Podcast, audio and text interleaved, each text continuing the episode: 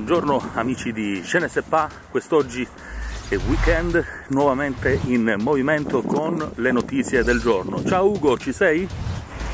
Buongiorno Christian, verrebbe da dire che culo che hai, perché da queste parti il vento è abbastanza sostenuto e non mi sarà possibile emularti e fare attività ginnica fuori. Vabbè, vedremo un po' se si calma. Buongiorno ancora a te e a tutti gli amici. Allora Ugo, io direi che le notizie del giorno non sono tantissime perché dovremmo continuare a parlare di quello che abbiamo già affrontato nei giorni scorsi, quindi Trump, per esempio la, la taglia che hanno messo sul poliziotto che ha fatto il selfie con uno eh, di quelli che hanno eh, attaccato il Parlamento, il Campidoglio e, e, tutto quello che sta succedendo negli Stati Uniti. Naturalmente eh, direi che oggi l'attenzione però si deve eh, posare su quelle che sono le nuove restrizioni, il nuovo DPCM, il decreto che è stato firmato da Speranza e cinque regioni italiane che diventano zona arancione, quindi ancora una volta con una certa eh, limitazione sia negli spostamenti che saranno limitati al comune di residenza, sia nell'apertura di bar e ristoranti che continueranno ad essere chiusi eh, insomma la situazione non è certamente delle migliori per i gestori di queste attività.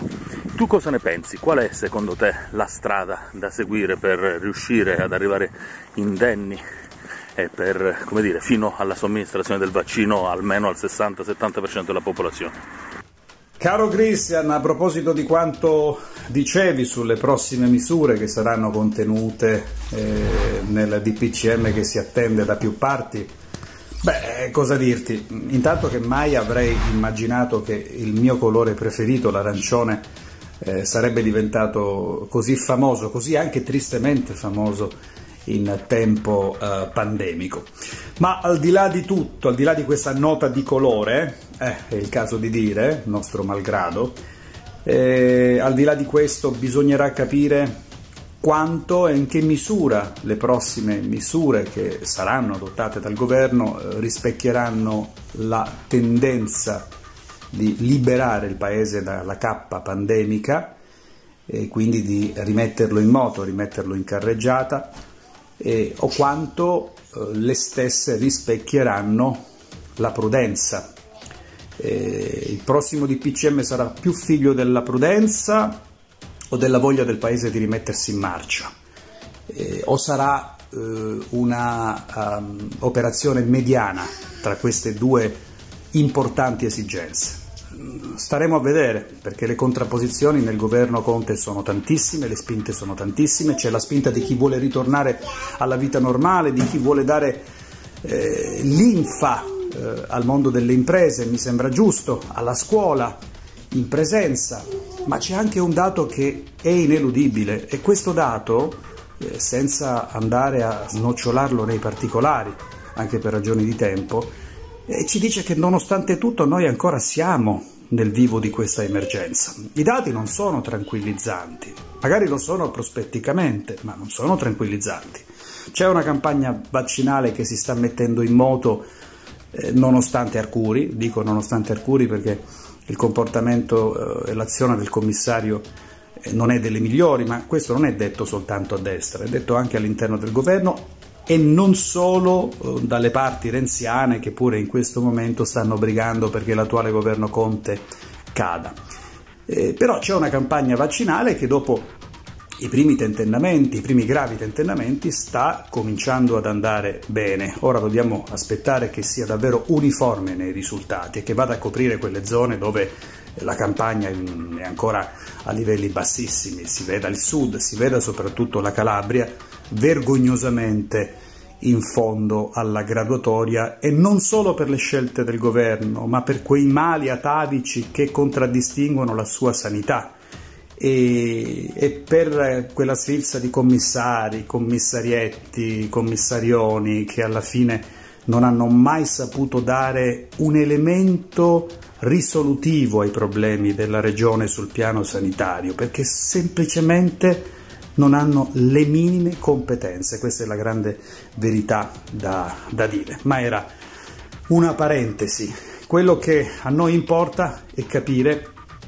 quale tendenza rispecchieranno le disposizioni del nuovo DPCM, tenendo in considerazione due fatti, che ci siamo ancora dentro in questa maledetta emergenza, ma che allo stesso tempo la campagna eh, di vaccinazione offre speranze per cercare di allargare le maglie.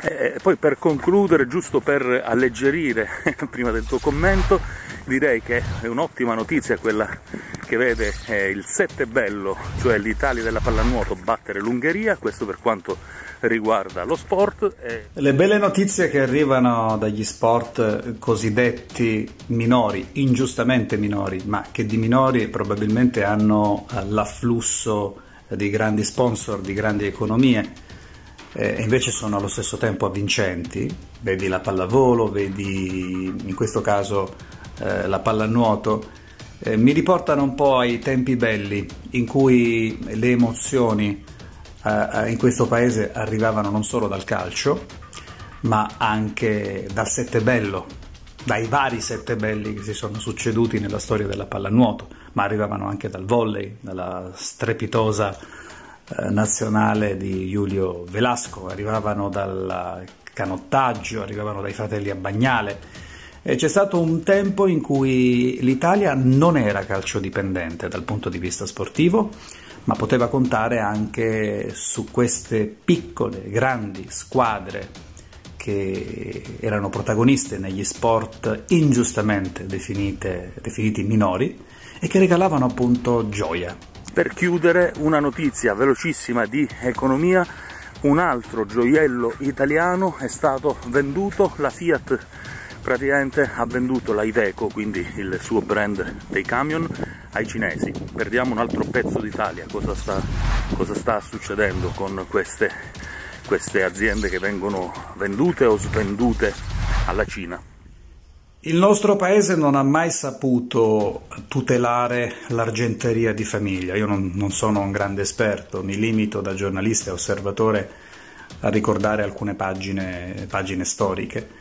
E non avendolo mai fatto il nostro paese, non poteva anche per Iveco che finire così. Eh, noi non siamo la Francia, che se provi ad intaccare un bene di famiglia eh, ti fa un mazzo così. Abbiamo visto quanto la Francia sia protezionista nei confronti di quelle aziende che eh, magari strategiche non sono, ma che reputa strategiche.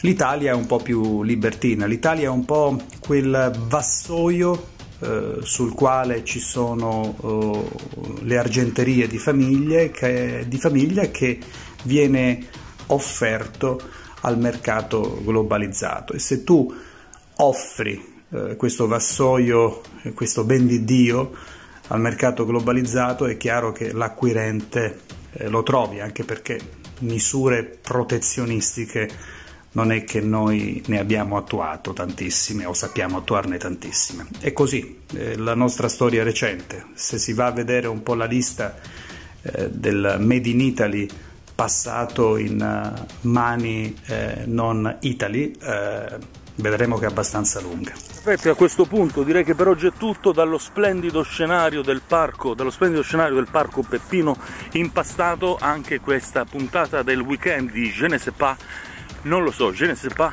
finisce qui. Mi raccomando iscrivetevi al canale cliccate sulla campanella per ricevere la notifica. Ogni volta che un nuovo video sarà inviato online d'accordo? Un saluto e buon weekend